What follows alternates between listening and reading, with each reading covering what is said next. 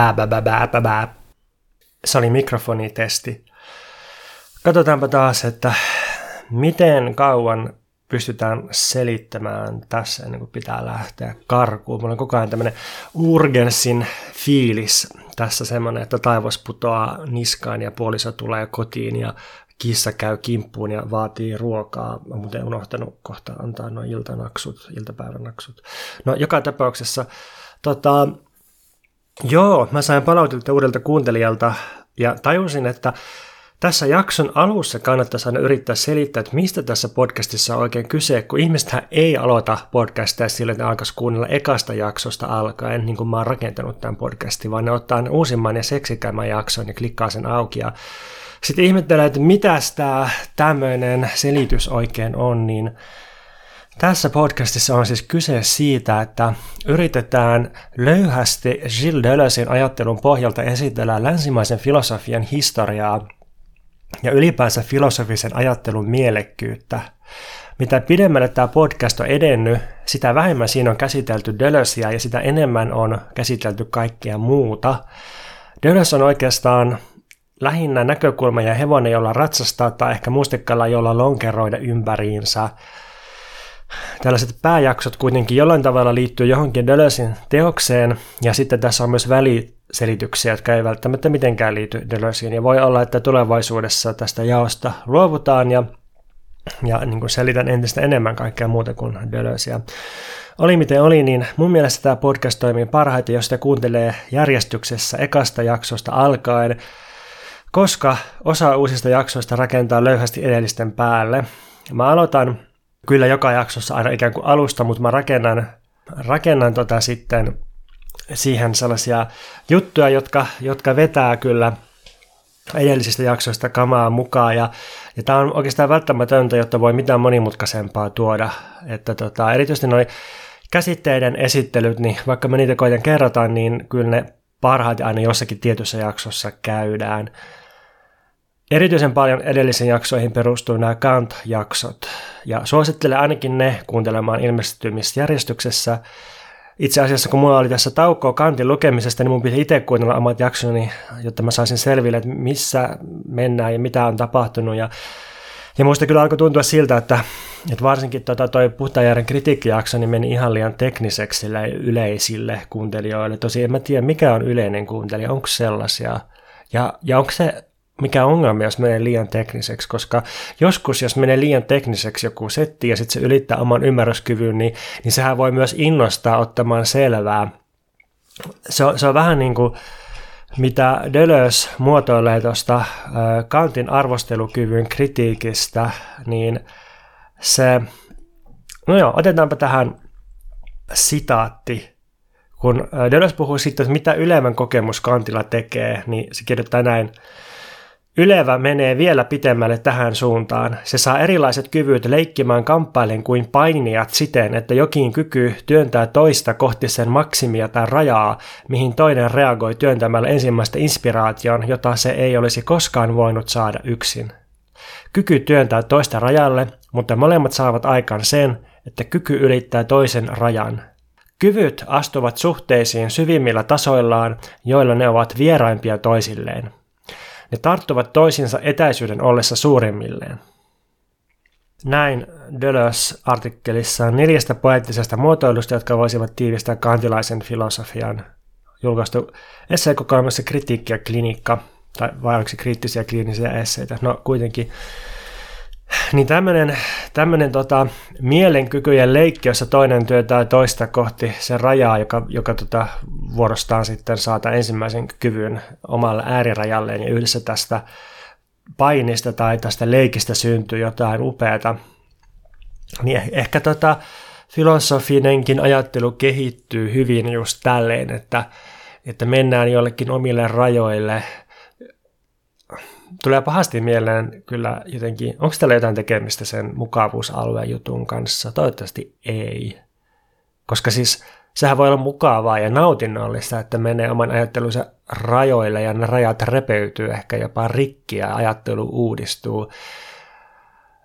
me tietenkin vastustetaan sitä kaikki päivät. Mä ainakin vastustan sitä ja yritän laiskana säilyttää vanhat ajattelun muodot, mutta aina välillä tulee törmäämisiä, jotka sitten mukiloi ajattelua uuteen uskoon tai mukiloi ajattelua sillä tavalla, että pitää itse yrittää ää, muodostaa sille uusi usko, uudet muodot ja, ja tota, tällaisia kohtaamisia nyt niin Deleusin kuin Kantin teksteistä kyllä löytyy.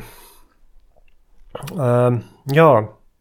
Nyt kun on tosiaan ollut pieni tauko, niin mä ajattelin, että voisi tässä aluksi vähän taas motivoida, että mitäs, mitäs järkeä tässä Kantin lukemisessa oikein on. Niin mä esitän nyt kolme luovaa käyttöä Kantin ajattelulle, ja nämä on luovia käyttöjä sen takia, että, että nämä ei nyt liity suoraan mihinkään Kant-tutkimukseen.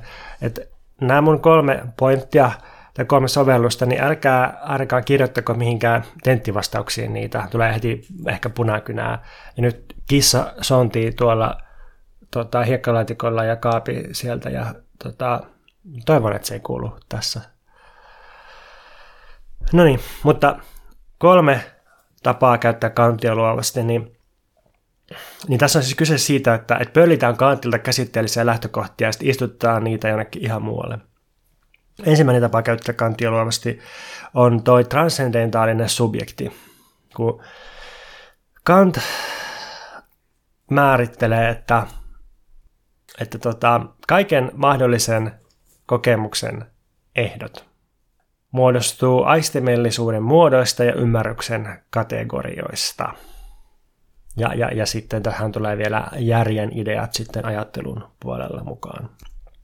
Tästä, tästä tota oli kyse siis tuossa puhtaan järjen kritiikkijaksossa, että kaiken kokemuksen ja erityisesti tiedollisen kokemuksen ehdot, mitkä on ne välttämättömät ehdot kaikille mahdolliselle kokemukselle.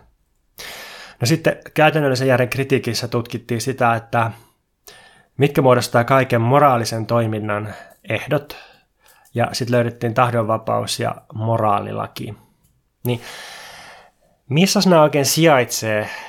Mihin nämä yhdistyy tai, tai minkälaisen muodostelman nämä luo nämä, nämä tota, välttämättömät transcendentaaliset kokemuksen ja toiminnan ehdot, niin ne muodostaa transcendentaalisen subjektin. Transcendentaalinen subjekti on, on, on siis joukko ennakkoehtoja meidän kokemukselle, ajattelulle ja toiminnalle, tahtomiselle. Ja tämä edeltää väistämättä empiiristä subjektia. Mun mielestä Kantin transcendentaalisen subjektin keksintö on todella upea käsitteellinen henkilö, ja sen voi siirtää vaikka minne, esimerkiksi politiikkaan. Voidaan lähteä liikkeelle siitä, että Suomessa alettiin 60-luvulla siirtyä demareiksi politiikan lisäksi myös ihan arjessa.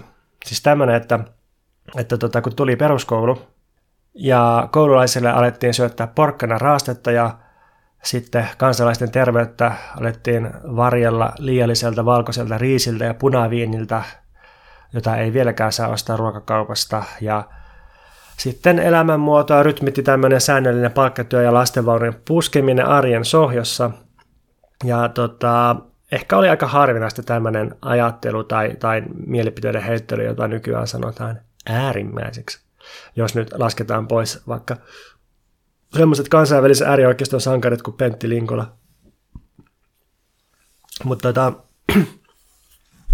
oli, oli niin kuin jonkun aikaa, parikymmentä vuotta Suomessa tämmöinen yhteiskuntamuodostelma, jossa, jossa tota, työttömätkin sai säännöllisiä almuja, kun hän täytti lomakkeita ja esitti nöyriä ja kaikki puolueet ainakin väitti kannattamassa hyvinvointiyhteiskuntaa ja jotkut ehkä halusivat, että hyvinvointiin päästään toimimalla enemmän rasistisesti ja toiset, että vähän vähemmän rasistisesti näin, mutta, mutta yleinen konsensushenki piti kuitenkin ja nyt tota, mun pointti tässä esimerkissä on se, että 60-luvun jälkeisen Suomen peruslause kuului, että me ollaan kaikki demareita, kun oikein silmiin katsotaan. Sekä kokoomuskeskusta että SKDL kautta vasemmistoliitto oli pohjimmiltaan demareita, koska demarius oli suomalaisen yhteiskunnan transcendentaalinen subjekti. Demarius oli 60-luvun lopulta ainakin 90-luvulle, mutta sanoisin, että 2000-luvun alkuun semmoinen rakenne, joka oli pakko olettaa kaiken poliittisen toiminnan ja ajattelun taustalle, koska ilman sitä oletusta poliittinen kokemus Suomesta olisi ollut lähes käsittämätön. 2000-luvulla sitten liberalisaation ja prekarisaation myötä purettiin tämmöistä tasatahtista demarimaista elämänmuotoa, sai syödä enemmän valkoista riisiä, sai syödä sushia, alkoi esiintyä kaikenlaista huolestumista ääriajattelusta.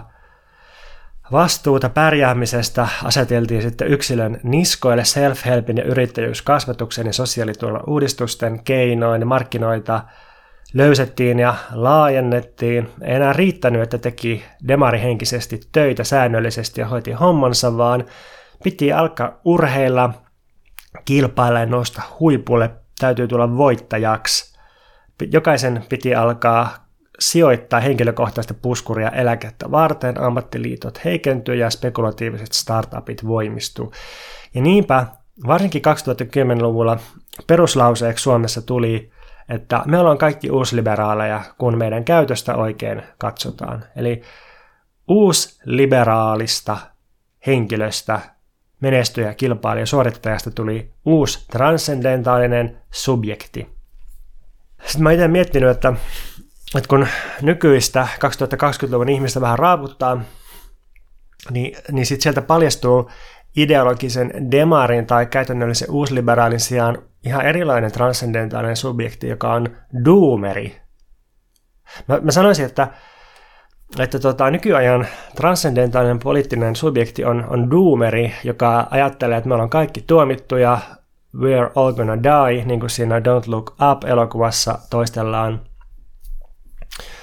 Monen kertaan känkelöity Nick Land kirjoitti jo Ysärillä, että miten pitkä aikaväli on hakkeroinut lyhyen aikavälin ja itse pitkä aikaväli on peruttu. Huominen on jo krematoitu helvetissä, niin kuin Land muotoilee, ja hautausurakoitsijana toimii pääoman koneellisten kasvojen oksentama elämän massatuho. Kapitalismin epäinhimillinen twisteri on repimässä meidät raunioiden kappaleeksi. On täysin normaalia nykyään sanoa, että eihän tässä missään ole yhtään mitään järkeä, ja yleistyy tämmöinen kokemus, että valtavat voimat puristaa meitä kohti kidutusta ja, ja meidän kyky vaikuttaa pieneltä, että Venäjän armeijan äärimmäinen väkivalta Ukrainassa jatkuu, vaikka me kuinka lähetetään sydänemojia NATOon. Ilmastonmuutos kiihtyy, vaikka elokapina kuinka tukkii katuja ja kauppakeskuksia. Biodiversiteetti kuihtuu, vaikka me kuinka sammutetaan valoja ja kierrätetään bioroskia. Ja tämä on Doomerin kokemusta ja jonkinlainen Doomerius, eli tuhon väistämättömyyden hyväksyminen vaikuttaa tässä tilanteessa melkein ainoalta vaihtoehdolta, koska valitsevan tuhon kohtaaminen ilman, että me hyväksytä sitä, suistaisi meidät kaauksen kautta romahdukseen, ja niinpä tämän hetken transcendentaalinen subjekti on doomeri, koska se, se, niin kuin se doomerius, se on se juttu, mikä meidän täytyy olettaa taustalle, ää, jonka avulla kokemukset tulee ymmärrettäviksi ja, ja siedettäviksi. Niin, niin tässä tämmöinen pikainen sovellus ää, ja siis Kantin itsensä mielestä ehdottomasti väärinkäyttö tuosta transcendentaalisen subjektin käsitteestä. Siis, siis Kantin mielestä tämä, mitä mä sanoin, olisi sen käsitteen väärinkäyttöä sen takia, että, että Kantille se transcendentaalinen subjekti on on, on niin kuin väistämätön ja historian ulkopuolella. Se ei ole empiirinen, mikään empiirinen ei voi vaikuttaa siihen. Mutta mut sitten taas Dölösin Kant-luennassa tai, tai niin Dölösin Kant hyväksikäytössä, se, se, että miten Dölös käyttää Kantin ajattelua, niin, niin siinä taas on kyse ää, empiirisestä tai transcendentaalisesta empirismistä, eli, eli nimenomaan historialliset tapahtumat voi aidosti muuttaa näitä transcendentaalisia rakenteita, jotka vuorostaan sitten ehdollistaa meidän, meidän ajattelua ja toimintaa ja kokemusta. Toinen sovellus Kantista liittyy siihen, että miten Kantin mukaan järki itse synnyttää illuusioita, joista se ei voi koskaan päästä lopullisesti eroon. Mutta niitä illuusioita voidaan kyllä arvostella järjen itsensä keinoin. Ja, ja Kantilla tällaisia järjen sisäisiä väistämättömiä illuusioita on muun muassa ajatus kuolemattomasta sielusta, maailmasta kokonaisuutena ja, ja Jumalasta tällaisena ää, viimekätisenä oliona.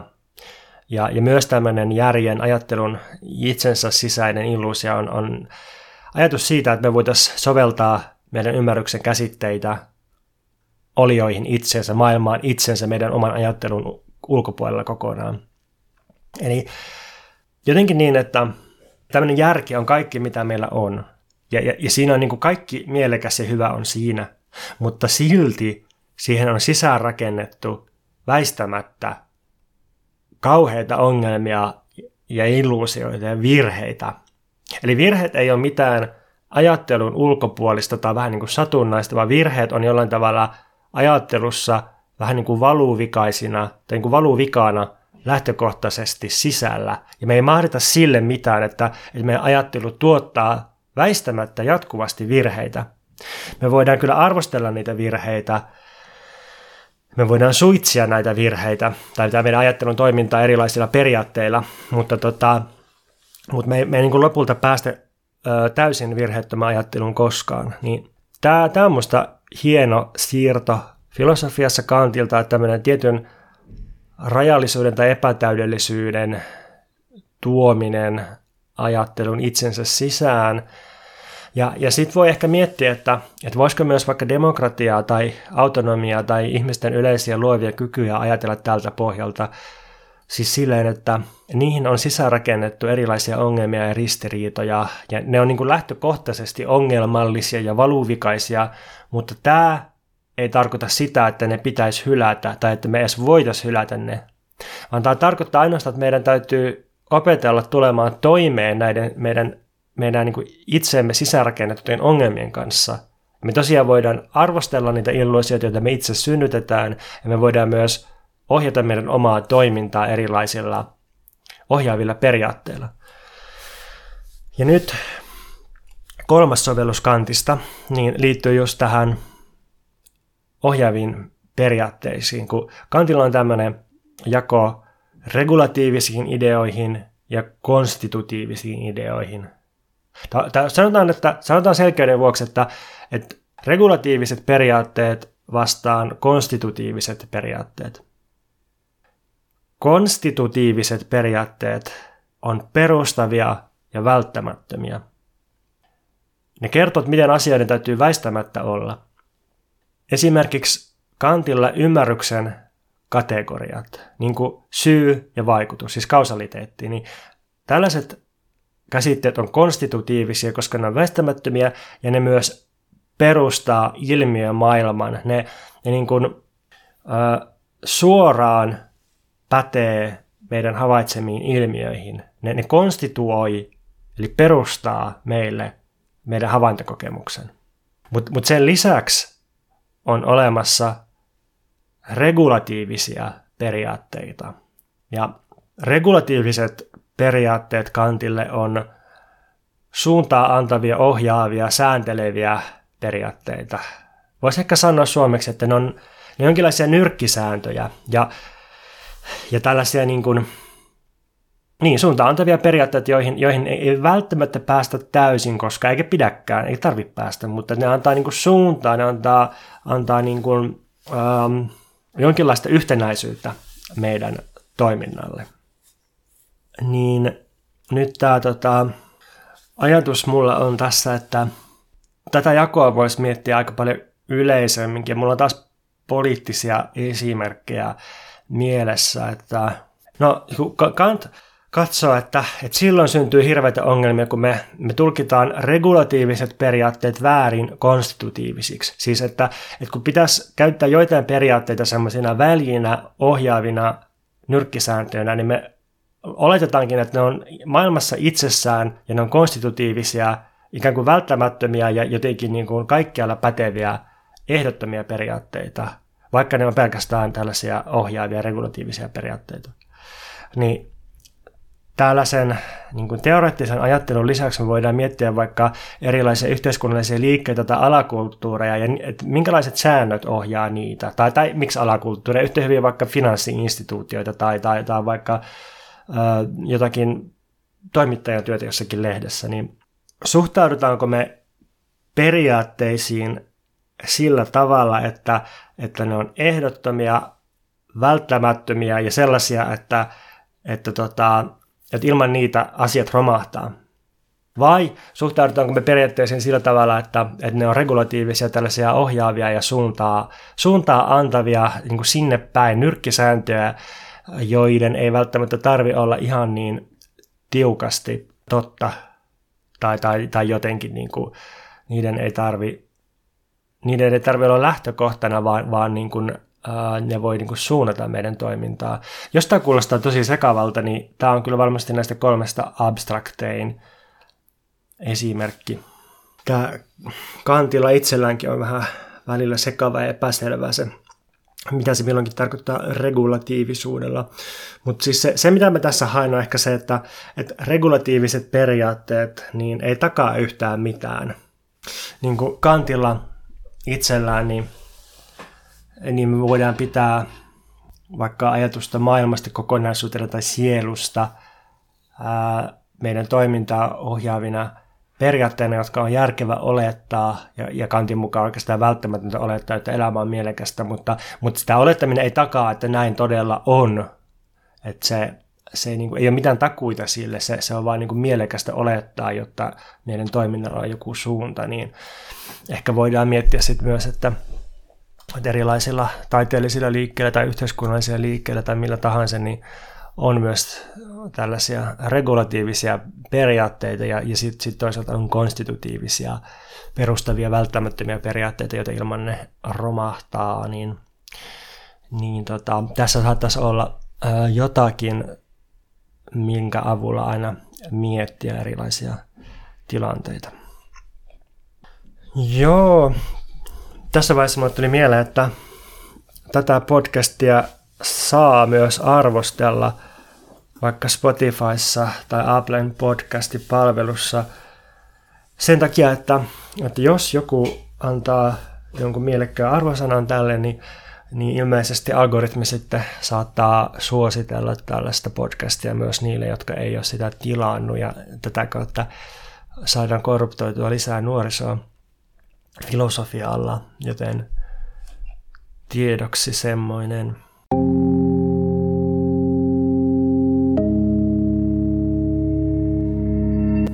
Mennään sitten arvostelukyvyn kritiikkiin. Eli nyt käsittelyssä on Kantin kolmas ja finaali järjen itsekritiikki, joka käsittelee estetiikkaa ja tarkoituksenmukaisuutta. Arvostelukyvyn kritiikki jää usein filosofian opetuksessa vähemmälle huomiolle kuin nuo aikaisemmat tietoa ja moraalia käsittelevät kritiikit. Ja vaikka tämä on hieno kirja, niin mä oon tosi onnellinen siitä, että Kant on kuollut eikä enää kirjoita yhtään kritiikkiä. Olisi hirveätä herätä jonain aamuna ja kuulla, että neljäs kritiikki on rapan yön aikana. Kun mä valmistelin tätä jaksoa, niin mä huokailin ja kiroilin ääneen enemmän kuin koskaan tämän podcastin historiassa – Lähdetään liikkeelle siitä, että estetiikan käsitteellä on Kantin yhteydessä kaksi tosi erilaista merkitystä. Ja, ja tämä erottelu on edelleen mun mielestä tosi käyttökelpoinen, kun puhutaan estetiikasta, siis estetiikasta nykymerkityksessä.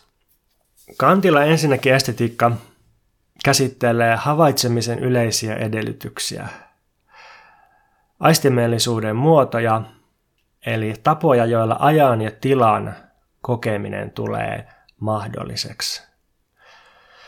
Puhtaan järjen kritiikissä on alussa osio nimeltä transcendentaalinen estetiikka, ja se käsittelee just tätä. Sitä, että jotta meillä ylipäänsä voi olla minkäänlaista kokemusta, niin se edellyttää välttämättä puhtaan ajan ja puhtaan tilan muodot. Eli aika ja tila ei ole itse mitään kohteita eikä kohteissa, vaan ne on havainnoima subjektin puhtaita muotoja, jotka edeltää kaikkia mahdollisia kohteita. Ja Kanthan itse ymmärtää ajan tällaisena peräkkäisenä laskemisena, ja se ymmärtää tilaan euklidisen geometrian pohjalta kolmiulotteisena ää, niin kuin, tilana ja, ja tasoina. Tämä on se estetiikan ensimmäinen muoto kantilla. Eli se on niin todella yleinen ähm, tapa ajatella kaiken aistikokemuksen välttämättömiä edellytyksiä. No, no sitten Sitten tota, toinen merkitys kantille, estetiikan käsitteelle, niin se koskee arvostelukykyä sitten. Tämä on, tämä on paljon erityisempi ja tarkempi merkitys.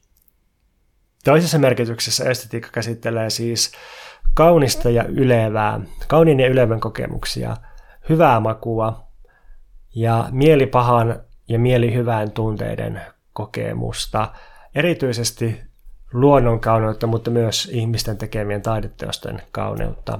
Ja tämä on nyt tietysti se tavanomaisempi, nykyaikaisempi, yleisempi merkitys estetiikan käsitteelle.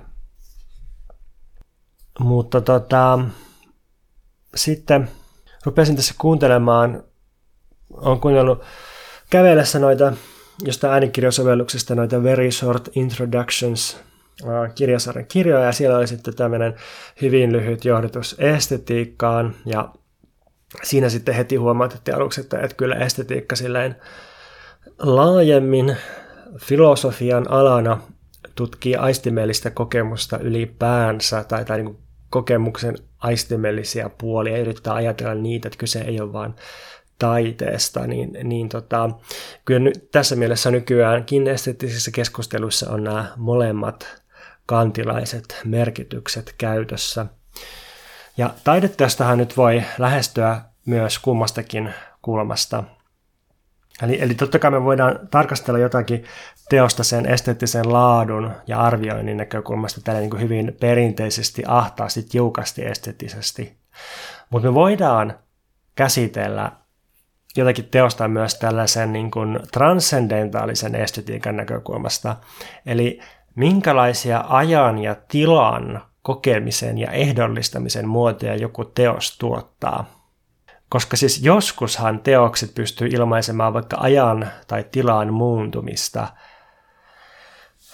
vaikka tota syklistä tai haarautuvaa aikaa tai sulavaa tai itsensä kaartuvaa aikaa. Katsokaa vaikka Gaspar Noen leffoja ja, ja miettikää, että mitä se tekee katsojan aika- tai tilakokemukselle. Tai sitten voidaan kokea teoksia, jotka kuvaa traumaa ja trauman väkivaltaista esiin tulemista, niin kuin vaikka toi Kaija Saariahon uusi Innocence-opera, jossa tota, on, on semmoinen niin jatkuvasti pyörivää, oman akselinsa ympäri pyörivää aikatilaa, joka, joka tulee myös sellaisen niin kuin omakotitalomaisen lavalla pyörivän äh, lavaste rakennelman kautta ilmi ja, ja sit samalla myös niin kuin menneisyyden traumaattiset tapahtumat kiertyy sieltä esiin. Et siinä lineaarisuus kyllä jotenkin häviää kiinnostavasti. Tai, tai sitten voidaan katsoa sellaisia teoksia, jossa äh, yöelämä ja, ja huumeet, bilehuumeet jotenkin sulattaa aikaa ja tilaa, niin kuin Iida-Sofia Hirvosen Radalla-romaani tai William Burroughsin erilaiset cut-up-teokset alkaa alastamasta lounasta. Tai, tai sitten yksi hyvä kohde tällaiselle transcendentaaliselle esteettiselle tarkastelulle olisi myös kaikenlaiset ergodiset eli pelilliset kirjalliset kokeilut, vaikka Jaakko Joonikkaan neuromaani. Tämä nyt siis esimerkkinä siitä, että, että aina kun luetaan jotain tällaista 1700-luvun ajattelijaa ja tuntuu, että no tämä on vähän pölyistä ja teoreettista, niin, niin sitten kuitenkin se on usein aika käyttökelpoista jollain tavalla nykyajattelun näkökulmasta. Että ei, ei meidän, niin sanotusti meidän, siis ei, ei niin kuin ihmisten ajattelutavat nyt niin, niin rankasti tai kokemustavat kuitenkaan tässä parin sadan vuoden aikana muuttunut, etteikö vanhoillakin käsitteillä olisi, olisi tota, mielekkyyttä nykyajassa ja, ja tietysti meidän nykyiset käsitteet jollain tavalla – kaikenlaisten katkeamien ja halkeamien ja törmäilyjen kautta periytyy tuolta jostakin. Kerrotaanpa sitten vähän.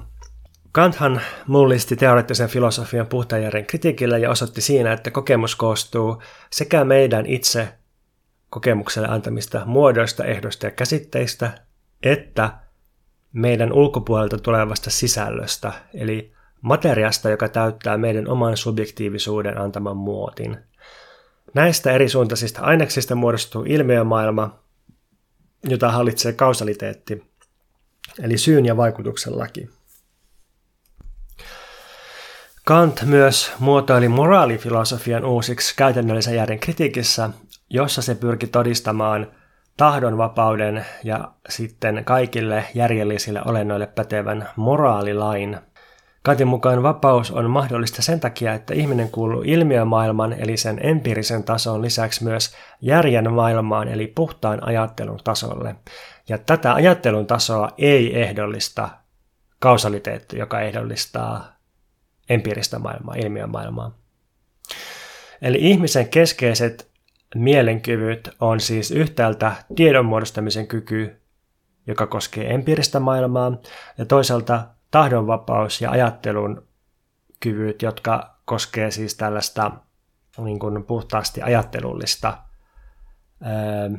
nominaalista tasoa tai nominaalista maailmaa. Niin tässähän nyt näyttäisi olevan koko filosofia siististi paketoituna, että on, on tieto, ajattelu, moraali, tahdonvapaus. Ja herää kysymys, että mihin tarvitaan enää kolmatta tällaista suuremmoista kritiikkiteosta siitä, että eikö koko filosofia ole valmis. Ja Kant itse vaikutti ajatelleen just näin. Silloin kun arvostelukyvyn kritiikki ilmestyi lopulta 1790, niin Kant oli 66-vuotias.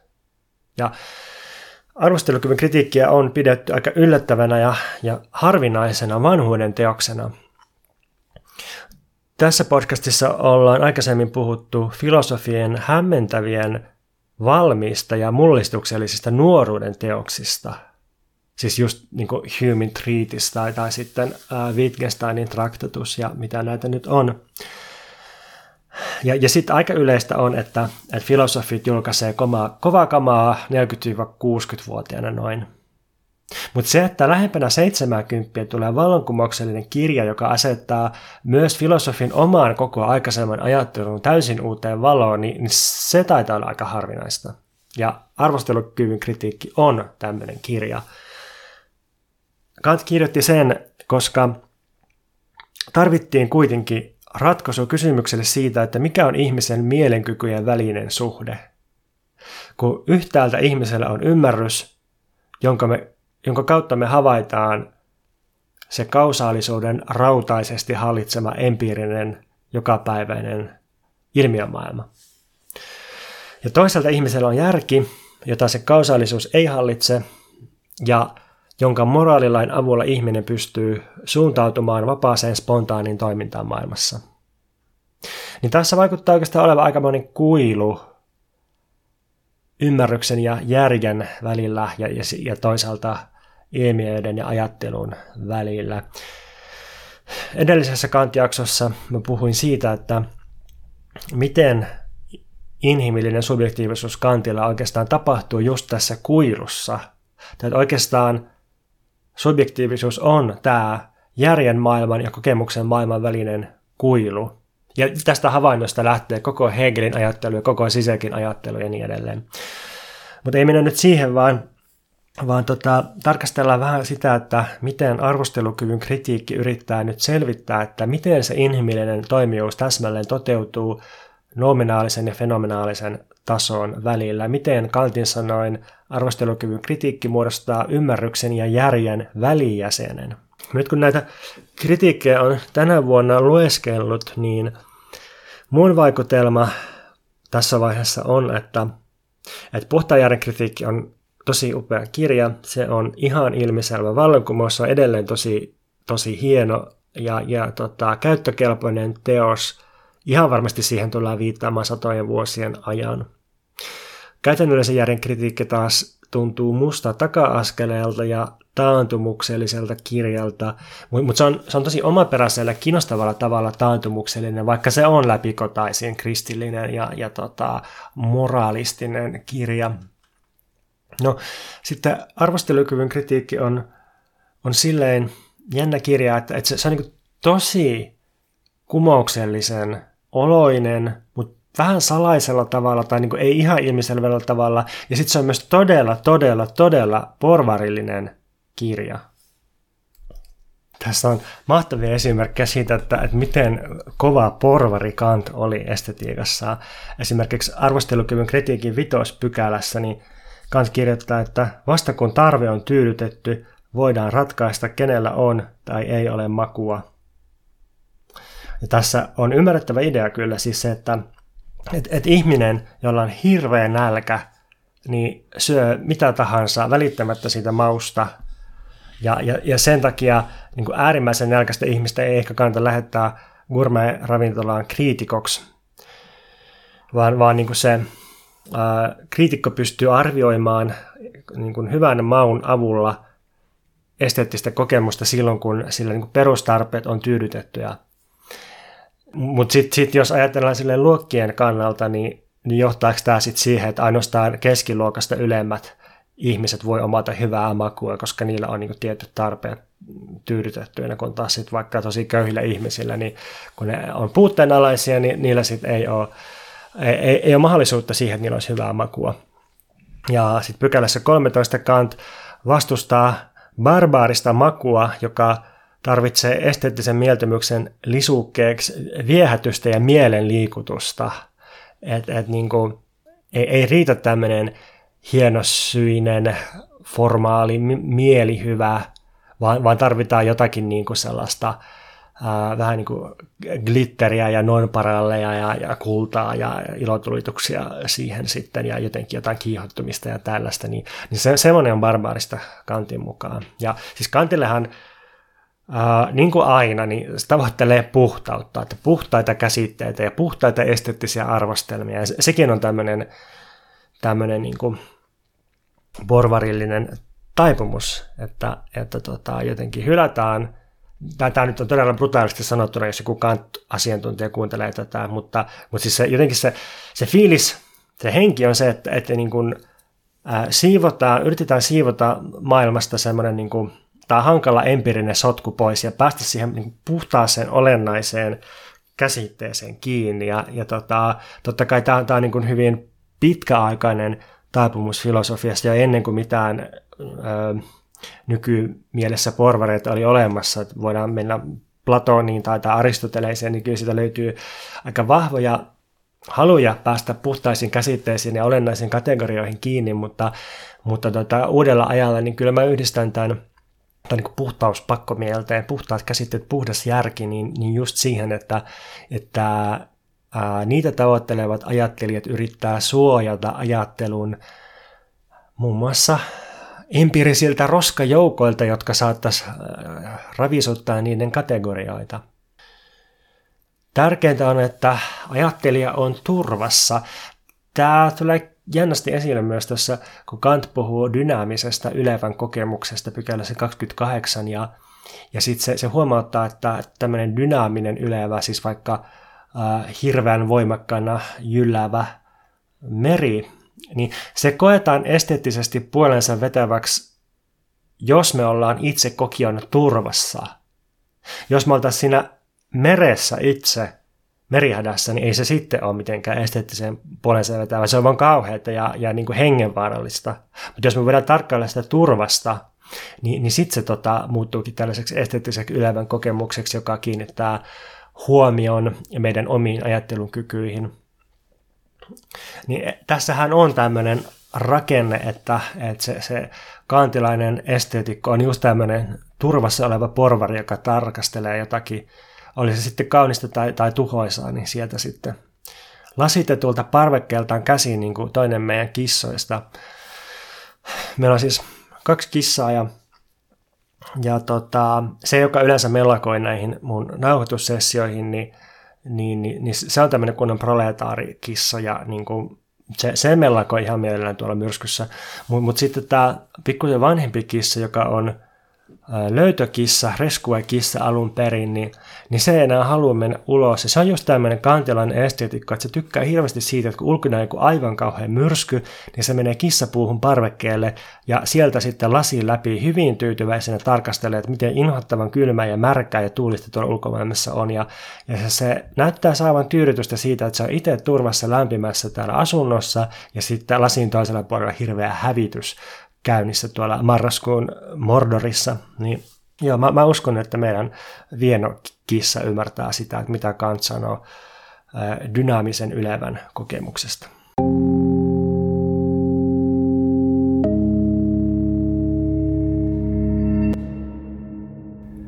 No niin, mä vaihdoin selityspaikkaa tämmöiseen toimistotaloon, jossa mä istun särisevien loisteputkilampujen ja humisevan ilmastoinnin keskellä. Jääkaapin tosin vedin irti seinästä, mutta sitä ennen löysin jääkaappiin unohtunutta joululimonaadia, tämmöistä artesani limsaa ja nyt on suu limaa siitä syystä. Kant kirjoittaa arvostelukyvyn kritiikissä jotenkin tälle muistivaraisesti siterattuna silleen, että, että monesta tunteesta saadaan kyllä, tai voidaan saada esteettistä mielihyvää, mutta inhon tunne on yksi semmoinen, että sitä ei voi kääntää mielihyväksi, niin, niin ehkä tämä sitten selittää jotain siitä, että minkä takia limat on esteettisesti niin kiinnostavia. Joku semmoinen limainen, töhnäinen, inhottava, niin, niin kyllä siinä on jotain niin tosi poikkeuksellista. Ja ehkä voisi ajatella tällä, että kantilaista estetiikkaa voi tehdä myös negaatioiden tai tällaisten nurinpäin kääntöjen kautta, että jos Kant puhuu kaunista ja ylevästä, niin sitten näiden vastakohdista myös voi puhua ää, niin kuin, ää, epäsuoraan Kantin kautta. Mutta tota, niin, mä taisin jäädä vielä sellaiseen yleiskatsaukseen tästä arvostelukyvyn kritiikistä. Sehän on Ranskan vallankumouksen aikainen kirja ja Kant jollain tavalla hullaantui tuosta Ranskan vallankumouksesta 1789 ja, ja sitten voi ajatella, että siinä on jotain samaa henkeä tässä sen esteettisessä kirjassa, estetiikkaa käsittelevässä kirjassa – ja nyt sitten mua taas kiinnostaa se, että mitä, mikä niin kuin Dölösiä innosti Kantissa. Ja Dölösiä kiinnosti just lukea Kanttia, koko Kantin järjestelmän tämän arvostelukyvyn kritiikin näkökulmasta sillä, että se pyrki näyttämään, miten Kantin koko valtava arkkitehtoninen systeemi kääntyy mielekkääseen asentoon oikeastaan vasta tämän arvostelukyvyn kritiikin myötä. Ja vaikka tämä ei varmasti johdu Deleuzeista kuin ihan pieniltä osin, niin, niin sen jälkeen kun toi Deleuzein ää, pieni Kant-kirja ja myös tärkeä artikkeli Kantin arvostelukyvyn kritiikistä julkaistiin artikkeli 50-luvulla ja, ja tota, tämä Kant-kirja sitten 60-luvulla, niin, niin sen jälkeen sitten mannermaisessa filosofiassa on nostettu aika iso mielenkiinnon kohteeksi tämä arvostelukyvyn kritiikki. Ja jos joku Kantin kolmesta kritiikkiteoksesta pitäisi yhdistää postmodernin ajatteluun ja jälkistrukturalistisen ajattelun, niin nimenomaan tämä arvostelukyvyn kritiikki. Muun muassa Jean-François Lyotard ja sitten Frederick Jameson on esittäneet omat näkemyksensä arvostelukyvyn kritiikistä, erityisesti ylevän käsitteestä. Ja nyt häpeämättömästi pluggaan itseni tähän Uh, ihan vaan siltä varalta, että, että tota, jos tämä aihe ja, ja mun tapaa käsitellä näitä asioita kiinnostaa, niin kirjoitin sitten alkuvuodesta Komeetta-lehteen tekstin heikosta estetiikasta, jossa, jossa hyvin, tota, hyvin niin kuin pienesti ja vaatimattomasti yritin myös käyttää tätä arvostelukyvyn kritiikkiä. Löytyy siis osoitteesta, oliko se kome, joo, kometta.info, niin Sieltä löytyy teksti heikosta estetiikasta ja paljon muutakin kiinnostavaa. No, tässä myöhempien aikojen arvostelukyvyn kritiikki innostuksessa on sitten myös vaaroja. Yksi filosofian tutkija tuttu puhisi kerran, että, että pitäisi tehdä kunnollinen selvitys kaikista näistä Kantin ylevän käsitteen tulkinnoista ja sovelluksista, koska toi Kantin tässä esittelemä ylevän käsite ja koko arvostelukyvyn kritiikki on tuntunut tarjoavan joillekin viime vuosikymmenten ajattelijoille pakoväylän politiikasta ja yhteiskunnasta. Siis että kun monet entiset marksilaiset koki, että, että tota on kohdattu poliittinen tappio ja käynnissä on tämmöinen planetaarinen tuho ja kapitalismi jyllää, niin, niin sitten on voinut ylemmän käsitteen avulla estetisoida käynnissä olevan maailman tuhoon ja ikään kuin vetäytyä pois yhteiskunnasta ja maailmasta. Ja mä taas häpeämättömästi pluggaan itseni tähän, koska mä oon jatkanut, yrittänyt jatkaa tämän aiheen käsittelyä äh, romaanissa ja runokokoelmassa, jotka tulee samassa niteessä ulos loppukeväästä 2023 nimellä Haavamaa. Niin siinä mä jotenkin yritän ilmaista tämän, tämän tota, että mi, miten niin me ollaan estetisoitu tämä kokemus käynnissä olevasta maailmantuhosta. Voi ajatella, että jossain määrin se kirja yrittää ilmaista sen umpikuja, mihin tällainen kantilainen öm, esteettinen subjekti, ylevää, fiilistelevä subjekti ajautuu sitten. Mutta on siinä ehkä muutakin. Ja, ja, ja siis jos, jos ei ole tuttu Kantin estetiikka, niin ehkä pitää huomattaa jo nyt, että tämä ylevästä puhuminen saattaa herättää jotain ihan muita mieleyhtymiä kuin mitä Kant ja Kantin soveltajat on sillä hakenut. Ylevästä tulee suomen kielessä mieleen ehkä kuva siitä, että istutaan tärkättynä ja hajustettuna krumeluuratussa operasalissa katsomassa suuria tunteita mahtipontisissa kulisseissa – Siis, että Yle olisi jotain ylhäistä ja ideaalista ja korkeakulttuurista, kun taas Kant tarkoittaa Ylevällä erityisesti luonnonilmiöitä, siis jotain, jotain sellaisia luonnonilmiöitä, jotka suuruudellaan tai voimakkuudellaan aiheuttaa ihmisessä ylevyyden kokemuksia, siis just niin tähti taivasta ja ää, myrskyä merellä ja, ja näin poispäin, tulivuoren purkauksia. Seuraavaksi mä yritän esitellä muutaman pääpointin arvostelukyvyn kritiikistä aika perinteisessä muodossa. Ja lopuksi mä koitan tiivistää ihan lyhyen sen, että mikä on se Deleuzin pääpointti tästä kirjasta ja koko Kantista. Niin kuin mä aikaisemminkin sanonut, niin Kant-suomennosten nykyisissä laitoksissa on todella hyvät esipuheet ja mä nyt käytän tässä ainakin aluksi apuna arvostelukyvyn kritiikin suomentaja Rista Pitkäsen johdatustekstiä – tässä siis on 70-sivuinen johdatus arvostelukyvyn kritiikkiin tässä suomenkielisessä laitoksessa. Ja, ja se on tosi hyvä. Jos mennään siihen yleiseen liikkeeseen, jonka Kant aina tekee, siis ainakin tuolla kriittisellä kaudella, jolloin se droppaili näitä suuria kritiikkejä, niin tota, tota, se mitä Kant tekee, niin on, että se, se aina siirtää tarkastelunsa pois kohteista, pois maailmassa ilmenevistä seurauksista ja ilmiöistä ja kohti subjektin omaa aktiivisuutta. Puhtaajärjen kritiikissä Kant käsittelee sitä, että miten transcendentaalinen subjekti itse säätää lain ilmiöille.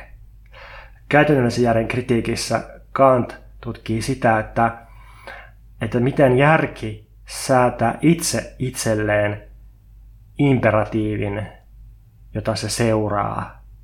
Miten niin kuin järki itse säätää omaa tahtoaan ohjaavat periaatteet. Arvostelukyvyn kritiikissä Kant taas tekee se liikkeen, että se siirtyy pois kohti sellaisista, siirtyy pois sellaisista kohteista, joita me voitaisiin ajatella esteettisiksi, siis vaikka taideteokset tai, tai luonnon ilmiöt, ja sitten se, se katsoo, että mikä on sen esteettisen arvostelman luonne, jolla me lähestytään niitä kohteita. Eli, eli siis makuarvostelmat, niin kuin Kant käyttää termiä, tai siis niin Kant puhuu koko ajan mausta, mausta tota, eikä niinkään esteettisestä arvostelmasta, mutta, tota, mutta tosiaan, että et, et katsotaan, että miten se subjekti käyttää makuaan ja, ja arvioi erilaisia kokemuksia sen sijaan, että katsottaisiin kokemusten mahdollisia kohteita. Tämä, maku on kiinnostava homma. Ähm, Kant ajatteli, että ihmisen esteettinen kyky on tavallaan lähellä sisäistä makuaistia. Ja tota, ja siksi pitää puhua mausta. Se on, se on vähän niin kuin, siis niin, esteettinen aisti, esteettinen maku. ja, ja ehkä se tulee lähelle makuaistia siinäkin mielessä, että, että myös makuaistia samalla, samalla tavalla kuin esteettistä makua pitää treenata esimerkkeillä ja, ja kokemuksilla. Makua ei voi kopioida, koska makuun liittyy myös kyky arvostella erilaisia malleja. Siis että kopioinnin sijaan pitää itse osata arvostella kaikkea. Myös, myös, tota, myös sellaisia malleja, jotka muuten me voitaisiin kuvitella, että, että ne voitaisiin ottaa kopioinnin kohteeksi. Ja makua voi kehittää vain esimerkkien kautta. Ähm, makuaisten kohdalla on aika helppo osoittaa esimerkiksi se, että miten paljon lapsia pitää treenata usein, että ne alkaa tykätä kahvista tai kaljasta. Tai tota, öö, menkää Japaniin ja yrittäkää syödä nattoa, joka on tälleen mädätetyistä soijapavuista tehtyä semmoista, no, limaa. Niin aika kauan saa kultivoida omaa gastronomista makuaan, että pystyy tykkäämään nattosta. Sen kerran, kun mä oon nattoa tarkoituksella syönyt, niin, niin se, kauan senkin jälkeen, kun mä olin nielassut sen, niin, niin muista tuntuu, että mulla on jotain todella paholaismaista, jotain todella syvästi väärää olemista mun vatsassa. Musta tuntuu, että se hehku sellaista syvää alienmäistä tuonpuolista outoutta ja toiseutta siellä mun ruoansulatuselimistössä. En voi suositella Naton syömistä. Äh, Naton syöminen. Joo, tuli mieleen siis sotilasliitto Nato tässä. En voi suositella sitäkään. Niin, mutta et jotenkin samalla tavalla kuin makuaistia pitää treenata, niin, niin myös esteettistä makua pitää treenata sille, että sitä voi kehittää vaan käymällä läpi erilaisia esteettisiä tapauksia, jos puhutaan taiteesta ja treenaamalla sitä klassikoita vasten ja, ja tota, kaikenlaisia hyviä ja vähemmän hyviä tekeleitä vasten. Ehkä tässä on jotain niin kuin hyvin kiinnostavaa myös, myös jos ajatellaan nykyistä esteettistä kokemusta ja, ja tota, opiskelua ja kasvatusta, niin kyllä siinä kuitenkin on edelleen kyse mausta enemmän kuin vaikka joidenkin sääntöjen seuraamisesta. Kant itse kirjoittaa arvostelukyvyn kritiikissä seuraavasti. Kaikessa jäykästi säännöllisessä, matemaattista säännöllisyyttä lähestyvässä, on jotakin maun vastaista, eikä sellaisen tarkasteleminen pitkään hovita – ellei nimenomaisesti tähdätä tiedon muodostamiseen tai johonkin tiettyyn käytännölliseen tarkoitukseen, sellaiseen pitkästyy. Sitä vastoin se, jonka parissa kuvittelukyky voi pakottaa ja tarkoituksenmukaisesti leikitellä, on meille aina uutta, eikä sen katselemiseen kyllästy. Sitä päättyy. Kyllä mä tykkään tästä tai, tai koen tämän niin hyvin selväksi ja, ja toimivaksi, että et, et jos me tehdään jotenkin jäykkän säännön mukaan, siis vain kopioimalla jonkun toisen makuun, niin joku teos, niin sehän voi olla sille ensivilkaisulta ihan nätti tai, tai pätevä, mutta sitten, koska se on kopioitu ja se on sillä tavalla säännönmukainen, niin jotenkin siihen sitten kyllästyy aika nopeasti ja se ehkä jää sellaiseksi kertakäyttöiseksi. Mutta mut sitten taas se, se, mikä on luotu hyvällä maulla sillä tavalla, että et, et meidän kuvittelukyky voi leikitellä vapaasti sen parissa, niin, niin se pysyy aina uutena joka kerta, kun palaa siihen ja siihen ei kyllästy. Ja tämä ehkä selittää sit joiltain pieniltä osin ainakin, että minkä takia jotkut teokset koetaan klassikoiksi. Tietysti nykyään on helppo sanoa, että, että klassikkous riippuu myös aika paljon vallasta. Ja, ja jos voittajat kirjoittaa historiaa, niin voittajat myös pystyttää kanoneita. Mutta, tota, mutta usein kyllä klassikoissa on, on muutakin kuin pelkkää sellaista ää, nihilististä vallankäyttöä taustalla. Et siinä on just se, että, että niissä on ainakin jotakin sellaista ää, makua tai, tai sellaista, niin ehkä voi puhua mausta myös siinä mielessä, että jos jauhaa purkkaa suussa ja sitten niin kuin hyvää purkkaa semmoinen, että se luovuttaa tosi pitkään makua. Eli ehkä klassikko on myös semmoinen, että sitä voi pureskella pitkään ja, ja sitten se siihen ei kyllästy, vaan se aina niin kuin uusilla puraisilla tuottaa uusia asioita. Mutta tota, nyt Kantilla tietenkin se, se juttu tässä hommassa on siinä, että että tämä esteettinen kyky, niin se ei ole mikään semmoinen empiirinen makuaisti, joka sijaitsisi vaikka meidän kielessä ja hermoverkoissa ja, ja niin kuin suussa ja näin, vaan, vaan se on transcendentaalinen kyky, joka liittyy kokemuksen muodostamiseen ja ehdollistaa kokemusta. Kantilta kun löytyy näitä mielenkykyjä, niin tota, yleinen perinteinen tapa jakaa ne on kolmeen. On tietokyky, halukyky ja arvostelukyky. Ja mehän ollaan nyt käyty läpi aikaisemmin tietokyky ja halukyky tässä podcastissa. Niin mitäs nyt on tämä arvostelukyky? Kantin mukaan arvostelukyky käsittelee yleisen ja erityisen suhdetta. Siis joko silleen, että että miten sovelletaan jotain yleistä käsitettä tai sääntöä erityistapaukseen, tai sitten silleen, että miten etsitään erityistapaukselle joku yleinen käsite tai sääntö tai kategoria tai joku tämmöinen vastaava. Sitä on arvostelukyky. Tämä on tavallaan ihan suomen kielen arkijärjen mukainen määritelmä oikeastaan.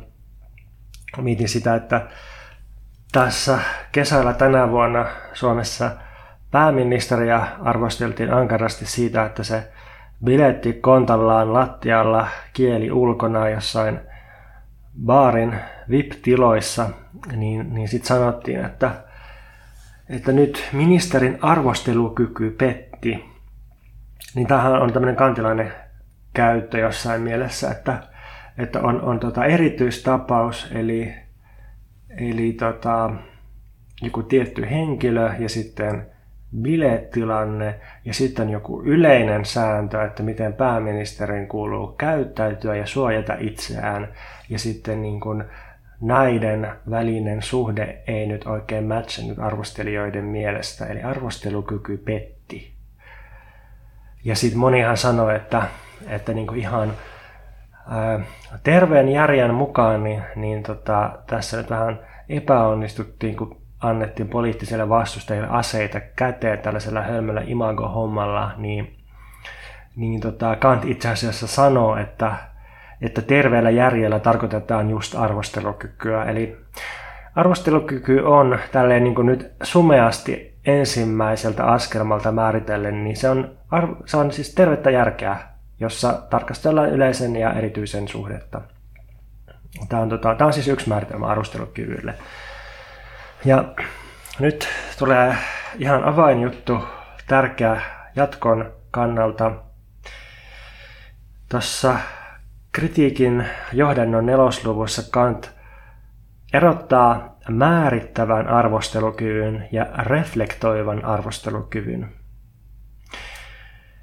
Silloin kun yleinen on annettu ja erityinen alistetaan sille, niin kyseessä on määrittävä arvostelukyky.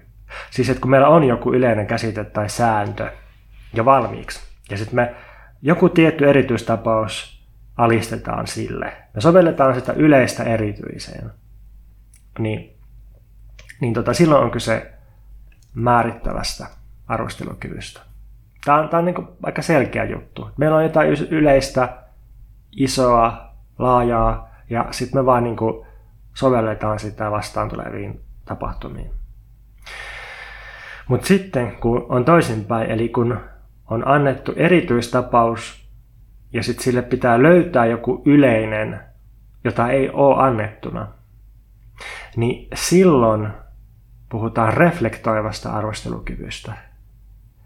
Ja tästä nyt on kyse sekä ihmisen esteettisen maun kohdalla että tarkoituksenmukaisuuden kokemuksen kohdalla, josta Kant myös kirjoittaa paljon tässä kirjassa. Ja tota, tässä reflektoivassa arvostelukyvyssä on kiinnostavaa se, että, että sille ei ole sääntöjä, sille ei ole valmiita selkeitä sääntöjä, niin kuin just tuossa vähän aikaisemmin siterasin kanttia siitä, että, että, tota, että semmoinen, semmoinen niin estetiikka, jossa on säännöt, niin käy, käy tylsäksi. Ja, ja silloin kun me kohdataan erityistapauksia, vaikka erityisiä luonnonilmiöitä tai, tai erityisiä taideteoksia, niin, niin, niin astuu tämä reflektoiva arvostelukyky kehiin ja, ja kyse on niin soveltamisesta ja, ja sitten arvostelukyvyn käyttöä ohjaa tässä oletus yleisestä tarkoituksenmukaisuudesta. Luonnon kohdalla me tarkastellaan luonnon ilmiöitä ikään kuin ne olisi just kehittynyt meidän tietokykyihin tai kokemuskykyihin, mielenkykyihin sopiviksi. Ja sitten taideteoksia me tarkastellaan tai ainakin pyritään tarkastelemaan, ainakin meidän kannattaisi pyrkiä tarkastelemaan siitä näkökulmasta, että, että niissäkin on jonkinlainen koherenssi ja tarkoituksenmukaisuus, vaikka sillä ei olisi varsinaista päämäärää.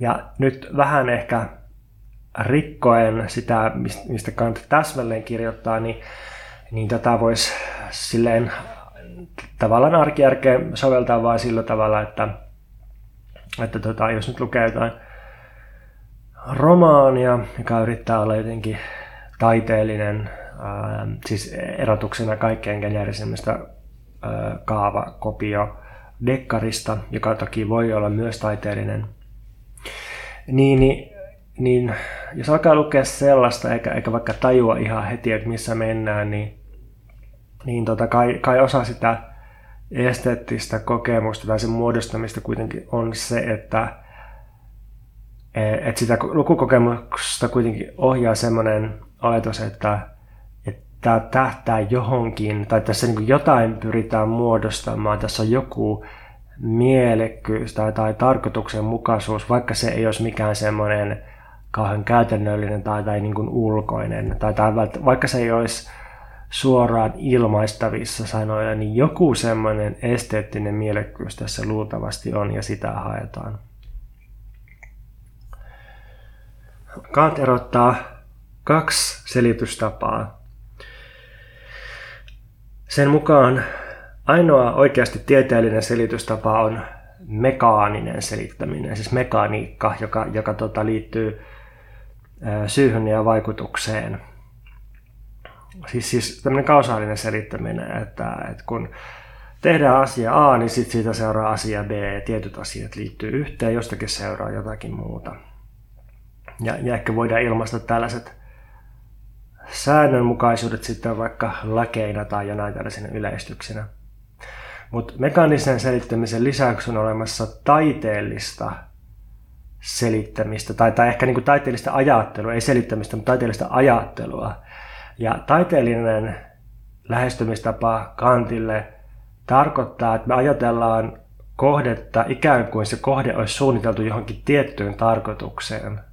Että, että me lähestytään vaikka ihmisen silmää sillä tavalla, että, että me ajatellaan, että se on nimenomaan suunniteltu näkemistä varten, vaikka oikeasti ei ole mitään suunnittelijaa, mutta, mutta siis, että taiteilijan lähestymistapa tarkoittaa sitä, että, että me havaitaan tarkoituksenmukaisuutta, vaikka ei olisi mitään erityistä tarkoitusta. Taide on tarkoituksenmukaisuutta ilman tarkoitusta. Esimerkiksi kun me koetaan luonnon kauneutta, niin Tuntuu, että ikään kuin joku olisi suunnitellut se just meidän mielenkykyjä varten, vaikka näin ei ole. Eli tarkoituksenmukaisuutta ilman mitään tarkoitusta. Ja tämä tarkoituksenmukaisuus on jotain, mikä me itse laitetaan luontoon. Sitaatti tuosta Kantin itsensä kirjoittamasta johdannosta. Luonnon tarkoituksenmukaisuus on siis erityinen a priorinen käsite, jolla on alkuperänsä yksinomaan reflektoivassa arvostelukyvyssä. Sitaatti päättyy. Eli meidän reflektoiva arvostelukyky sijoittaa maailmaan tarkoituksenmukaisuuden käsitteen, joka muodostaa meidän kokemusta, tai se on jo maailmassa ikään kuin ennen mitään empiiristä. Et me, me havaitaan maailma ylipäänsä tämän ar- tarkoituksenmukaisuuden kautta, me aistitaan sen kautta. Meidän täytyy väistämättä olettaa tämä tarkoituksenmukaisuuden käsite ja sen sijoittaminen maailmaan ennen kuin me kohdataan maailma, tai samalla kun me kohdataan maailma. Ja tässä kohtaa on varmaan hyvä huomauttaa, että toisin kuin nykyisissä esteettisissä keskusteluissa, siis tarkoitan tällaisia niin kuin julkisia ja yleisiä keskusteluja, en välttämättä tieteellisiä keskusteluja, niin kun Kant puhuu estetiikassa, estetiikasta arvostelukyvyn kritiikissä, niin se puhuu ensisijaisesti just luonnon kauneudesta ja luonnon ylevyydestä. Kantia kiinnostaa luonnon ilmiöt kaikkein eniten estetiikassa. Jonkun verran se kyllä käsittelee toistuvasti tässä vaikka ää, kuvataidetta tai, tai musiikkia. Mutta, tota, mutta et, et luonto on sille se, se niin kuin ensisijainen estetiikan malli.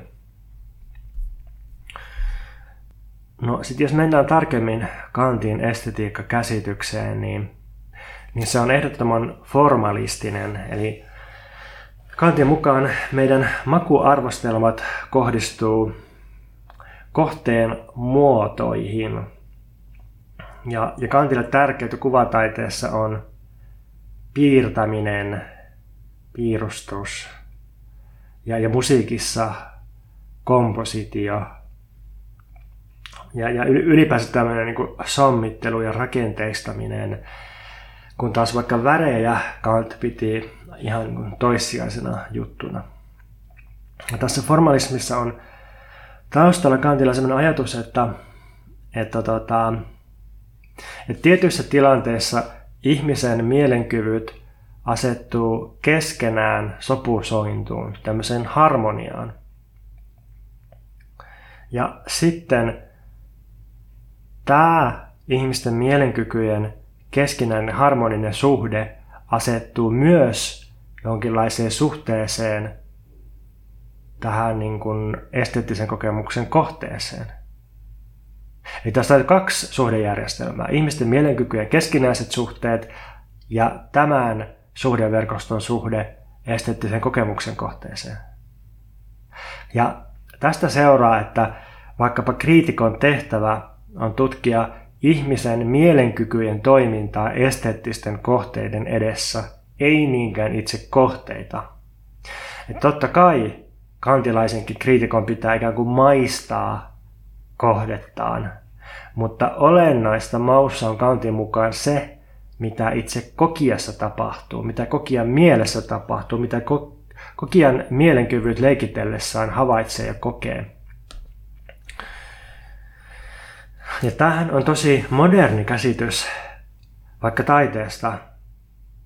Tämä on ihan siis nykytaidekäsitys. Jos kysyy keltä tahansa kuraattorilta, että no, että mitä on nykytaide, miten mun pitäisi lähestyä nykytaidetta, niin se vastaus on aina se sama, että, että ei tarvitse tietää mitään, että tarvii vaan mennä ja kokea, että ei ole vääriä kokemuksia, että se mitä teos saa sussa aikaan, niin, niin se on se, mikä on kiinnostavaa, että, että me rohkeasti kokemaan ja, ja ennakkoluuloton ja, ja maistele.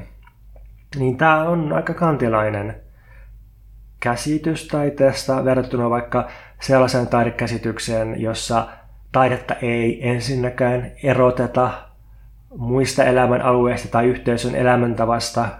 Olin tässä vähän aikaa sitten puhumassa paneelissa, jossa Helga West huomautti, että saamelaisten parissa niin ei, ei ole tällaista niin kuin rajausta, että olisi jotenkin taide ja sitten olisi muu elämä. Vaan ta- se, mitä me kutsutaan taiteeksi saamelaisten ulkopuolella, niin, niin se on niin kuin hyvin tärkeä ja arvostettu osa ja jotenkin tosi, tosi niin kuin, ää, ää, miten se nyt edes voisi muotoilla, mutta niin, kuin, niin olennainen osa saamelaisten elämäntapaa, että, että sitä on niin kuin hölmöä erottaa erilleen sieltä taiteeksi.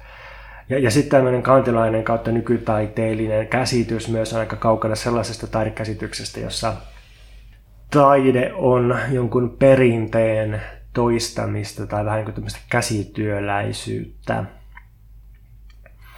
Mutta ei Kant nyt ehkä ihan semmoinen nykytaidekuraattori sitten kuitenkaan ole siinä mielessä, että Kantin mukaan esteettinen makuarvostelma vaatii yleispätevyyttä. Eli ei ole ainoastaan silleen, että punainen ruusu miellyttää kaikkien silmää, vaan, vaan kun me sanotaan näin, niin me samalla esitetään vaatimus, että sen myös pitää miellyttää kaikkien silmää.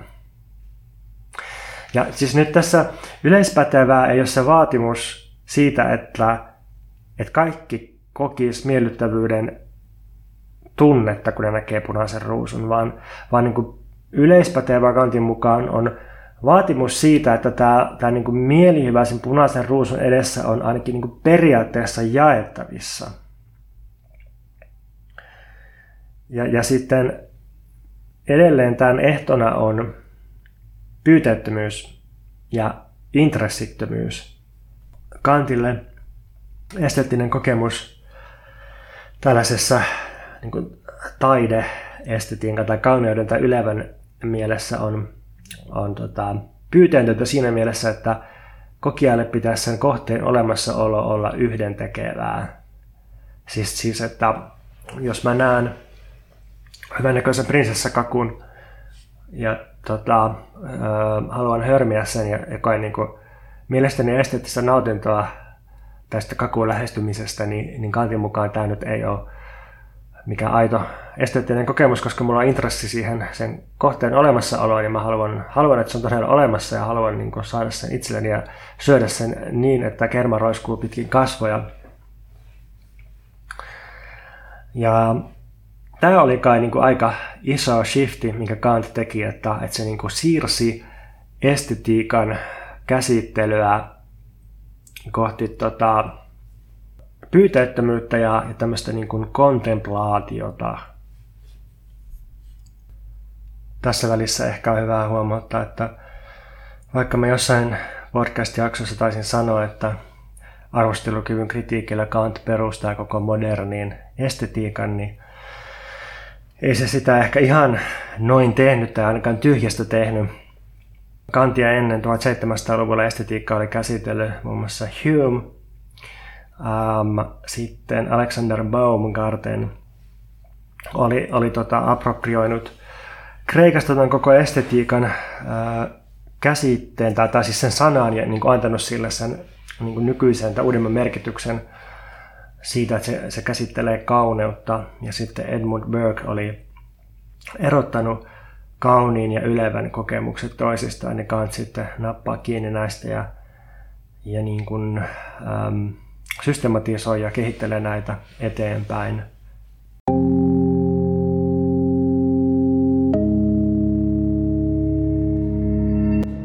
No niin, nyt päästään varsinaiseen Kantin estetiikan sisältöön, eli siihen, mitä on kauneus Kantin mukaan.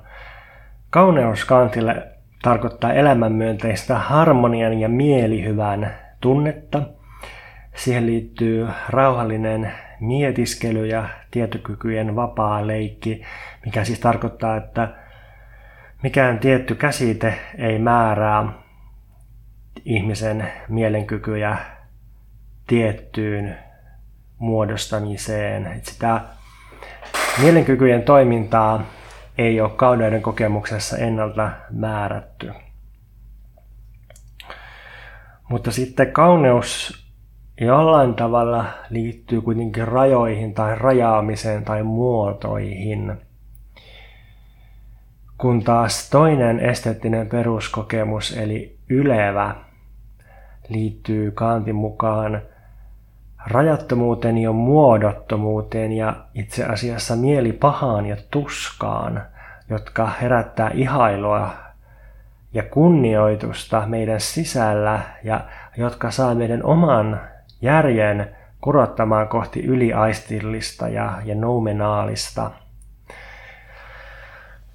Eli jotenkin tässä on semmoinen jako, että, että kun Um, aikaisemmin annoin yhden määritelmän arvostelukyvystä, siis että, että se on se on tätä yleisen ja erityisen sovittamista toisinsa ja soveltamista jomminkummin päin yleisestä erityisen tai erityisestä yleiseen. Niin, niin sitten toinen määritelmä arvostelukyvyllä on se, että se on kyky tuntea mieli hyvää ja mieli pahaa. Ja nyt se mieli hyvä on just kauneutta ja mieli paha on ylevyyttä. Kauneus liittyy siihen, että miten asiat vaikuttaa tarkoituksenmukaisilta meidän mielenkykyjen näkökulmasta, että meidän kyvyt asettuu ikään kuin harmoniaan tosiaan paitsi toistensa kanssa, niin, niin sit suhteessa erilaisiin maailmassa ilmeneviin asioihin, oli ne sitten ää, ähm, auringon kukkia tien poskessa tai, tai sitten jonkun tekemä kaunis piirros. Ylevän kokemus taas liittyy siihen, että, että joku valtava koko tai voima, joka me koetaan luonnossa,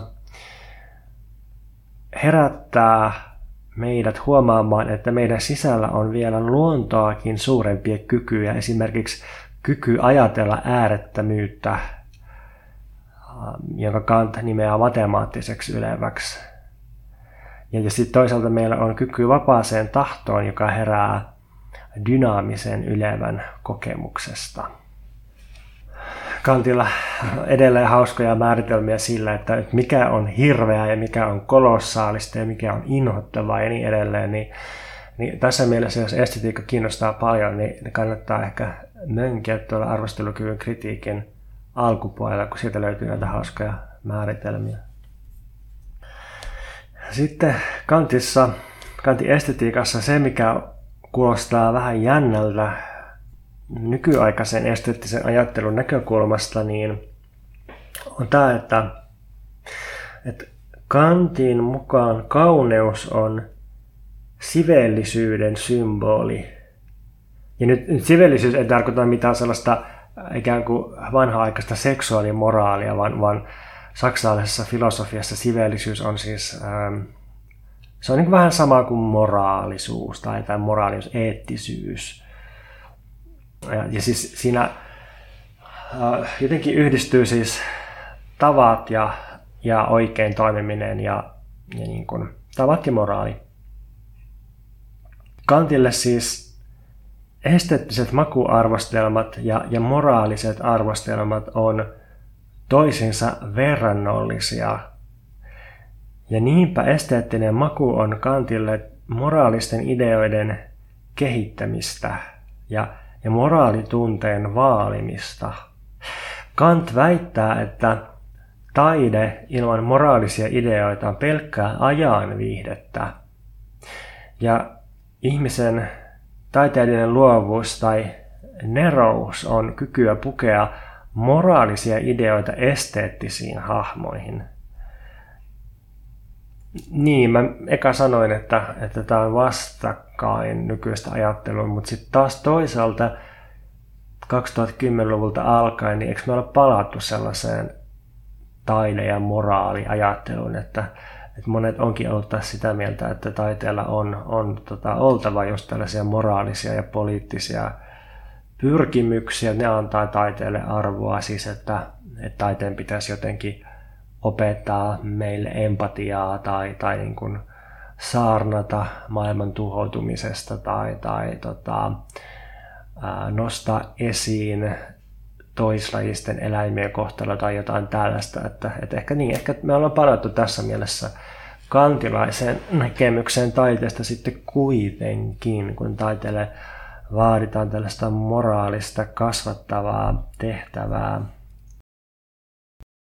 Arvostelukyvyn kritiikki koostuu kahdesta osasta, joista ensimmäinen käsittelee kaikkea sitä, mistä mä oon tähän mennessä puhunut, eli, eli tällaista ää, muodollista, subjektiivista, esteettistä tarkoituksenmukaisuuden kokemusta. Ja siinä on just tämä kauneus ja ylevä ja luovuus ja näin poispäin. Ja sitten toinen osa tuossa kirjassa käsittelee luonnon objektiivista tarkoituksenmukaisuutta. Ja, ja Kant menee siinä luonnon filosofian ja biologiaan. Ja tota, mä nyt aika pitkälti jätän pois sen kakkososan käsittelyn tästä, koska se on niin pahasti vanhentuneen tuntuneen ja mun täytyy myöntää, että mä en myöskään jaksanut lukea sitä, vaan harpoin sitä ja vähän, vähän niin kuin selasin, mutta se on aika, aika niin kuin tylsän oloinen ja en, en niin kuin hirveästi löydä sitä itse. Käyttökelpoisuutta. Ehkä sillä kakkososalla vähän sama kokemus kuin, vähän sama kohtalo kuin Hobbesin Leviathanissa – tässä yhteiskuntafilosofian klassikossa, jossa sitten se jälkipuoli, ää, joka on aika teologinen, niin se, se kyllä aika harvoin tulee vastaan missään viittauksia siihen. Ja, ja sitten kun Lokkella on noin kaksi tutkielmaa hallitusvallasta, niin siinäkin se ensimmäinen teologinen tutkielma, ää, niin se, se kyllä ei, ei kyllä koeta kauhean mielenkiintoiseksi sitä nykyään. Niin niin sitten sama on, on tässä Kantin ää, kakkoskirjan arvostelukritiikin kakkosen osalla. Kaikissa näissä, ää, mitä mä nyt mainitsin, mitkä ei ole kauhean kiinnostavia, niin ehkä niitä yhdistää sitten se, että, että ne on jollain tavalla aika teologiapitoisia ja kristinuskopitoisia, että teologia kyllä vanhentuu aika paljon nopeammin kuin filosofia. Mutta ehkä tästä kaikesta voisi sanoa sille yleisesti, että, että tässä tarkoituksenmukaisuuden ja päämäärähakuisuuden käsittelyssään Kant luonnostelee tällaisen ultrahumanistisen maailmankuvan, jossa ihminen on koko luonnon viimeinen tarkoitus ja huipentuma. Ja ihmisen viimeinen tarkoitus on kulttuuri. Ihmisen tarkoituksena on ihmisen historiallinen toiminta oman autonomiansa puolesta. Ja Kantin mukaan ihminen on myös maailman perimmäinen tarkoitus, koska ihminen on ainoa olento, joka määrittelee itse itselleen tarkoituksen riippumatta kaikista empiirisistä ehdoista. Ja tästä nyt tulee sitten mieleen 1900-luvun eksistentialismi, ihan joku Sartre, jolla on on aika samanlainen käsitys ihmisen yliaistillisesta nominaalisesta vapaudesta kuin Kantilla. Sartrellahan on tällaista kuuluista kelailua siitä, että vankilassakin kahlehdittuna ja kidutettuna ja piiskattunakin ihminen on pohjimmiltaan vapaa, koska sillä on tämmöinen vapaa tahto tai vähän niin kuin, niin kuin Kantilla tämmöinen nominaalinen, transcendentaalinen ajattelun ja tahtomisen tason vapaus. Eli Kantin mukaan ihmisen olemassaolon tarkoitus on siinä itsessään ja kaiken muun voi alistaa sille. Eli tässä saavutetaan jonkinlainen peak humanism. Tuossa arvostelukyvyn kritiikin kakkososassa Kant sanoo pykälässä 86, että se niin lukuisten järjestelmien kokonaisuus, jota me virheellisesti nimitämme maailmaksi, ei olisi olemassa minkään vuoksi, ellei näiden olioiden joukossa olisi ihmisiä. Toisin sanoen ilman ihmistä koko luomakunta olisi pelkkä autiomaa, turha ja vailla perimmäistä tarkoitusta. Siinä on peak humanismi saavutettu. Mutta tota, vaikka nyt meiltä kuuntelee tätä, niin ehkä tulee semmoisia ilmiselviä posthumanistisia vastaväitteitä kantille niin kuin monesta suunnasta, siis, siis alkaen siitä, että ihmistä ei tietenkään ole olemassa ilman muita lajeja. Ja, ja sitten se, että, että kyllä varmasti niin kissat kuin kalatkin kokee mielekkyyttä omassa elämässä ihmisen ulkopuolella, niin kantin näkökulmassa tässä nyt on kuitenkin sit se, että mistä mä oon jauhannut aikaisemmissakin kantjaksoissa, että, että me voidaan ajatella kissojen ja kalojen antavan merkitystä omasta näkökulmastaan maailmaan vaan meidän inhimillisen näkökulman kautta. Että me tavoitetaan ne toiset lajitkin aina meidän oman inhimillisen merkitystä antavan näkökulman kautta.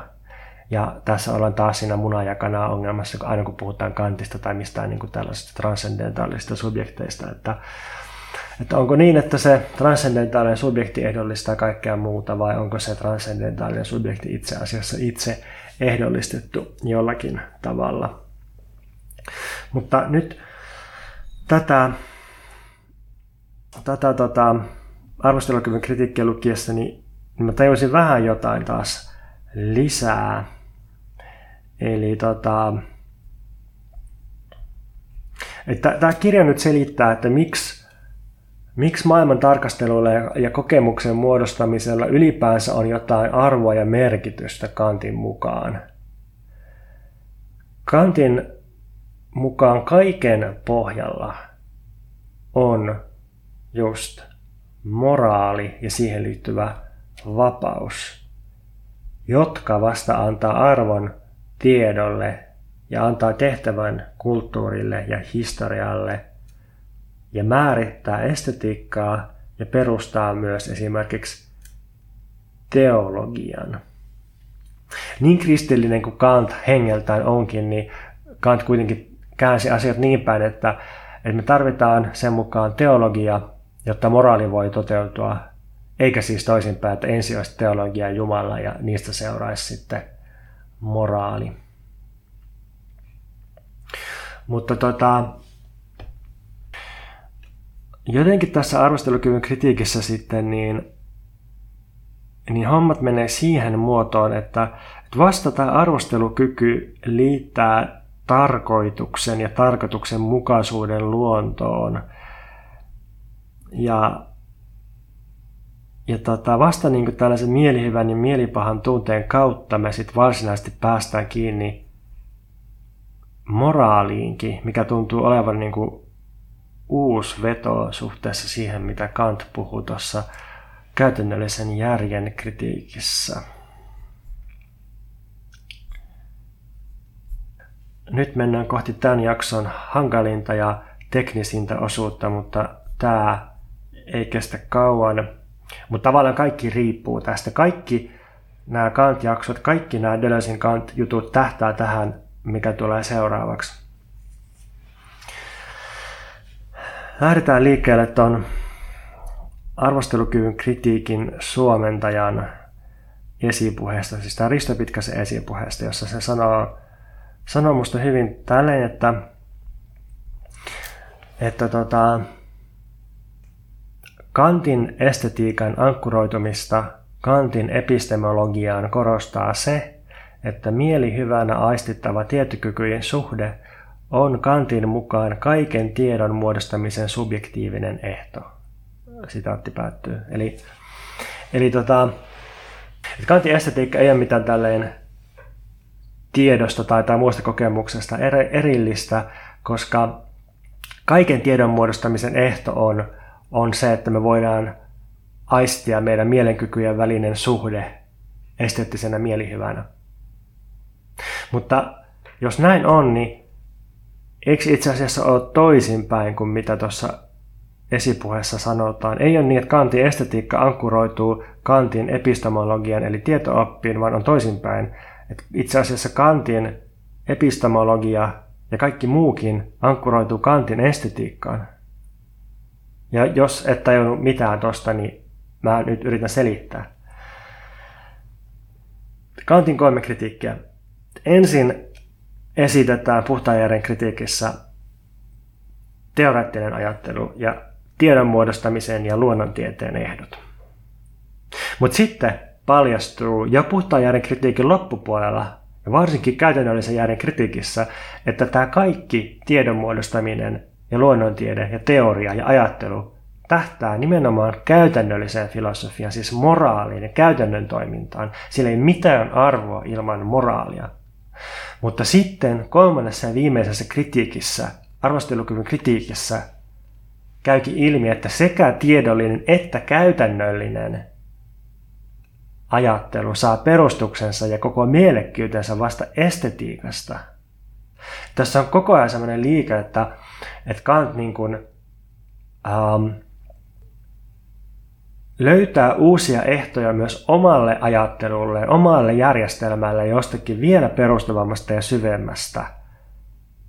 Ja se kaikkein perustavin ja syventävin ehto on arvostelukyky, eli, eli erilaisten mielenkykyjen väliset suhteet käytännössä. Ja tämä on se, mihin Deleuze tarttuu ja mistä näkökulmasta se lukee tätä koko Kantin valtavaa järjestelmää. Ja nyt jos muistaa määrittävän arvostelman ja reflektoivan arvostelman, määrittävä arvostelukyky ja reflektoiva arvostelukyky, määrittäminen on sitä, että etsitään yleiselle erityinen ja reflektoiva sitä, että etsitään erityisellä yleistä. Niin nyt Deleuze kirjoittaa tuossa Kant-kirjansa loppupuolella seuraavasti. Reflektoiva arvostelma tuo ilmi ja vapauttaa määrittävässä arvostelmassa kätkeytyneen perustan.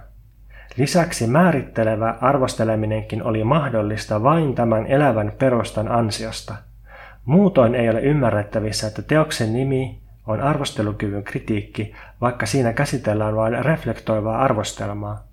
Kaikki mielenkykyjen määritetty sopusointu Määrittävän ja lakia säätävän kyvyn alaisuudessa olettaa vapaan ja määrittämättömän sopusoinnun olemassaolon ja mahdollisuuden. Deleuze jatkaa, ja nyt nämä on kaikkein melkeinpä olennaisimmat kohdat. Mielenkykymme eroavat luonteeltaan ja ne ovat tästä huolimatta vapaassa ja spontaanissa sopusoinnussa, joka mahdollistaa niiden toiminnan niistä yhden johtamana jonkin järjen intressin lain mukaan. Arvostelukyky ei kuitenkaan koskaan koostu yhdestä ainoasta mielenkyvystä, vaan kykyjen sopusoinnusta, joko niistä yhden lainsäätäjän tehtävässä olevan määrittämästä sopusoinnusta tai perustavammassa mielessä määrittämättömästä vapaasta sopusoinnusta, joka muodostaa yleisen arvostelukyvyn kritiikin perimmäisen kohteen. Nyt tämä tämä niin finaalipointti tässä koko hommassa, niin mä en ole ehkä ajatellut tätä ihan loppuun asti tai ihan täysin selvästi, mutta jotenkin se menee sillä tavalla, että, että kun Kantin järjestelmässä aina jokaisessa kohtaa, niin joku mielenkyky hallitsee toisia tai säätää lakia tai johtaa toisia mielenkykyjä. Puhtaan kritiikissä se on ymmärrys, joka johtaa muita mielenkykyjä. Käytännöllisen järjen kritiikissä se on järki, joka säätää lakia ja ja johtaa muita mielenkykyjä, niin nyt arvostelukyvyn kritiikissä osoittautuu, että jotta voi olla tälleen, että mielenkyvyt toimii ylipäänsä yhdessä ja, ja, ja varsinkin jonkun niistä johtamana, niin se edellyttää sitä, että niiden mielenkykyjen pitää pystyä asettumaan keskinäiseen, keskinäisiin suhteisiin tällaisessa vapaassa leikissä, joka ilmenee nimenomaan esteettisessä kokemuksessa. Ja tässä mielessä se esteettinen kokemus edeltää ja perustaa kaikkea muuta. Eli siis ennen kuin me voidaan päästä mihinkään vaikka ankaraan luonnontieteeseen tai tällaiseen niin kuin tiukan moraaliseen ajatteluun, niin, niin me tarvitaan semmoinen nimenomaan esteettinen kokemus, jossa meidän mielenkyvyt pystyy keskinäiseen vapaaseen yhteistoimintaan. Mutta tässä ei ole vielä kaikki, vaan siellä, siellä tota, varsinkin tuo ylevän kokemus sitten paljastaa, että, että tämän, tämän niin kuin harmonisen sopusoinnun taustalla on itse asiassa riita, mielenkykyjen keskinäinen kamppailu tai tämmöinen paini, jossa ne työntää toisiaan kohti äärirajoja.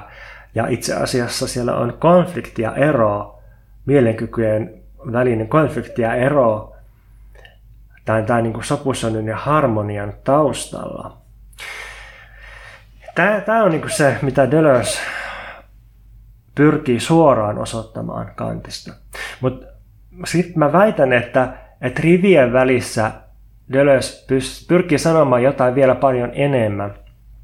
Nimittäin mä taisin joskus aikaisemmin mainita, että, että kun Kantilla on tämmöinen itse itseään säätelevä, itselleen lakia säätävä subjekti, transcendentaalinen subjekti, joka siis vertautuu käytännössä niin kuin yksilöön.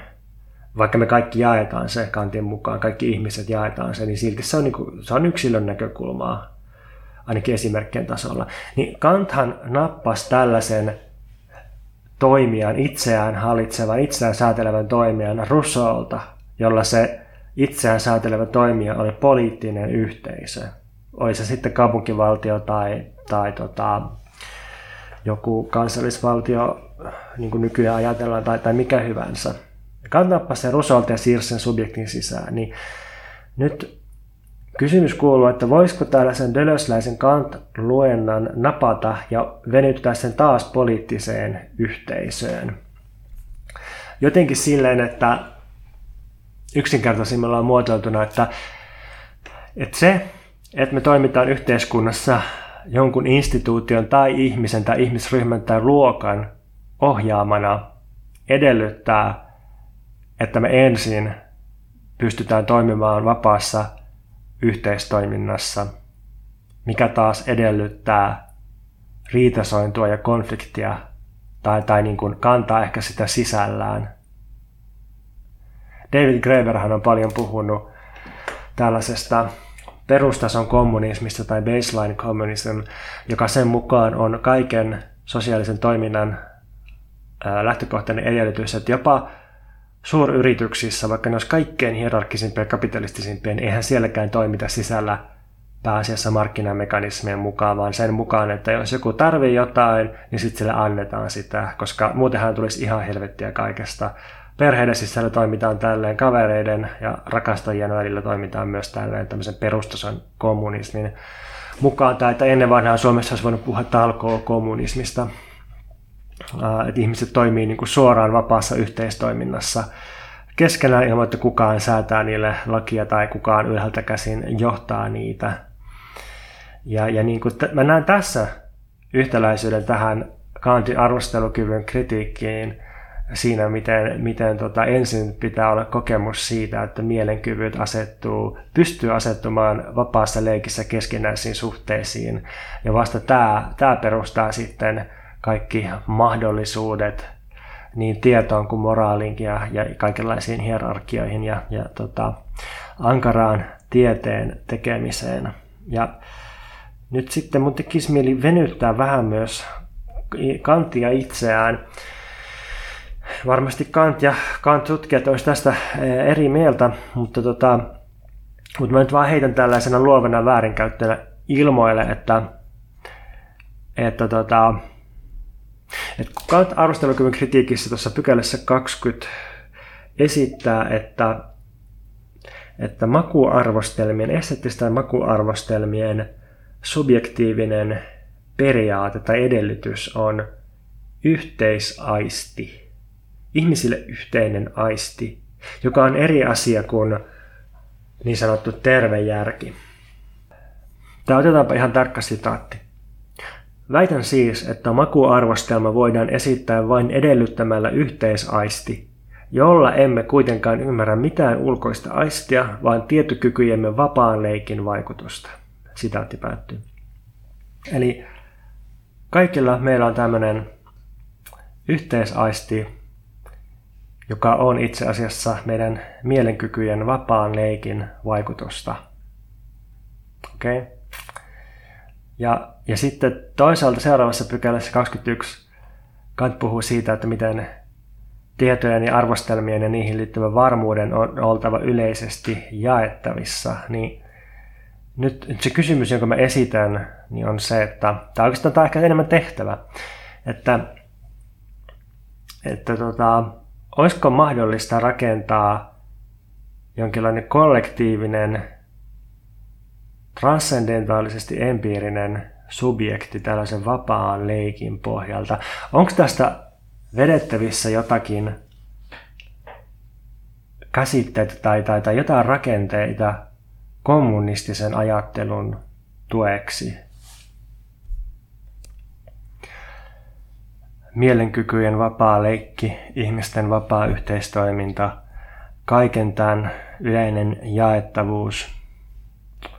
Olisiko tässä rakennettavissa jonkinlaista kommunistista ajattelua, eikä välttämättä edes sillä tavalla, että, että ajateltaisiin silleen banaalisti, että, että jaetaan reilun banaaneja kaikille, ei välttämättä siinä mielessä kommunismia, vaan, vaan sillä tavalla, että, että jotenkin meidän havaitseminen ja ajatteleminen ja poliittinen toiminta on aina jollain tavalla peräisin meidän keskinäisestä vapaasta leikistä Ja se kantaa aina sisällään myös meidän jatkuvaa eroamista toisistamme ja, ja keskinäistä kamppailua ja painimista ja, ja niin kuin sitä, että me työnnetään toinen toisiamme kohti omia rajojamme. Et yleinen tulkinta Kantista, siis ainakin niin marksilaisten suunnalla on, että, että Kant on, on porvarillinen ajattelija ja, ja Kantin tämä, tämä niin kaikki vaatimukset estetiikan puhtaudesta ja, ja yleispätevyydestä ja jaettavuudesta niin on nimenomaan yritys yleistää porvarillisen luokan esteettinen kokemus.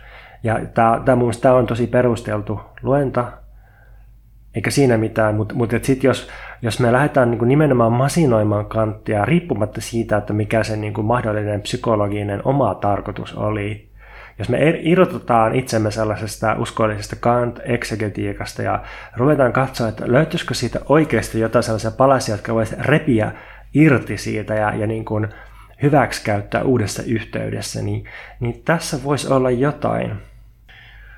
Ja tota, mä nyt vielä korostan lopuksi, että, että Deleuze itsekään ei sano mitään näin pitkälle menevää, mutta mulla on semmoinen fiilis, että, että, että siinä on tämmöinen, tämmöinen niin kuin viba kuitenkin pohjalla, että, että Deleuze koittaa nyrjäyttää kantin silleen, että, että kaiken tämän järjestelmän pohjalla kaikki saa mielekkyytensä ja mahdollisuusehtonsa lopulta tällaisesta ää, kykyjen vapaasta yhteistoiminnasta, jota kukaan ei johda, ja, ja sitten sen alla tai sen sisällä on, on niin jatkuva ero ja konflikti. Ja, ja tämä ero ja konflikti ja eroaminen ja jakautuminen, niin se, se on tietysti Dölösin kaikkein suurimpia mielenkiinnon kohteita, johon tässä podcastissa vielä ennen pitkään päästään.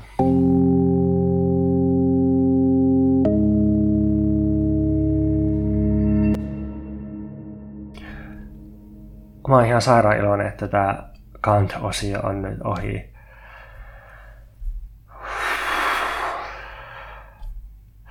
Seuraavaksi me päästään sitten mun mielestä mielenkiintoisempaan kamaan, eli Prustin lukemiseen. Eli kadonnutta aikaa etsimässä romaanisarja, kaikki se 4000 sivua ja Dölösin pieni Proust-kirja. Tämä on aina tälle, että Deleuzein pieni kirja jostakin ja sitten kuuluu vähintään neljä jaksoa ja joku kahdeksan tuntia ja yhdeksän kuukautta, että saa selitettyä jotakin siitä, mutta sellaista on filosofia. Sitä odotellessa, että mä saan luettua äh, tota, Proustin kaikki 4000 sivua, niin voi, voi alkaa itsekin lukemaan tota Proustin romaanisarjaa ja, ja tota, mulle voi laittaa palautetta, kritiikkiä, ehdotuksia, kommentteja, selityspyyntöjä, mitä tahansa pontus.purokuru.gmail.com tai sitten Instagramissa at purokup. Ja mä lähden tästä vessaan kokemaan esteettistä kokemusta siitä, että mä saan itseni sisältä ulos tämän limaisen joululimonaadin.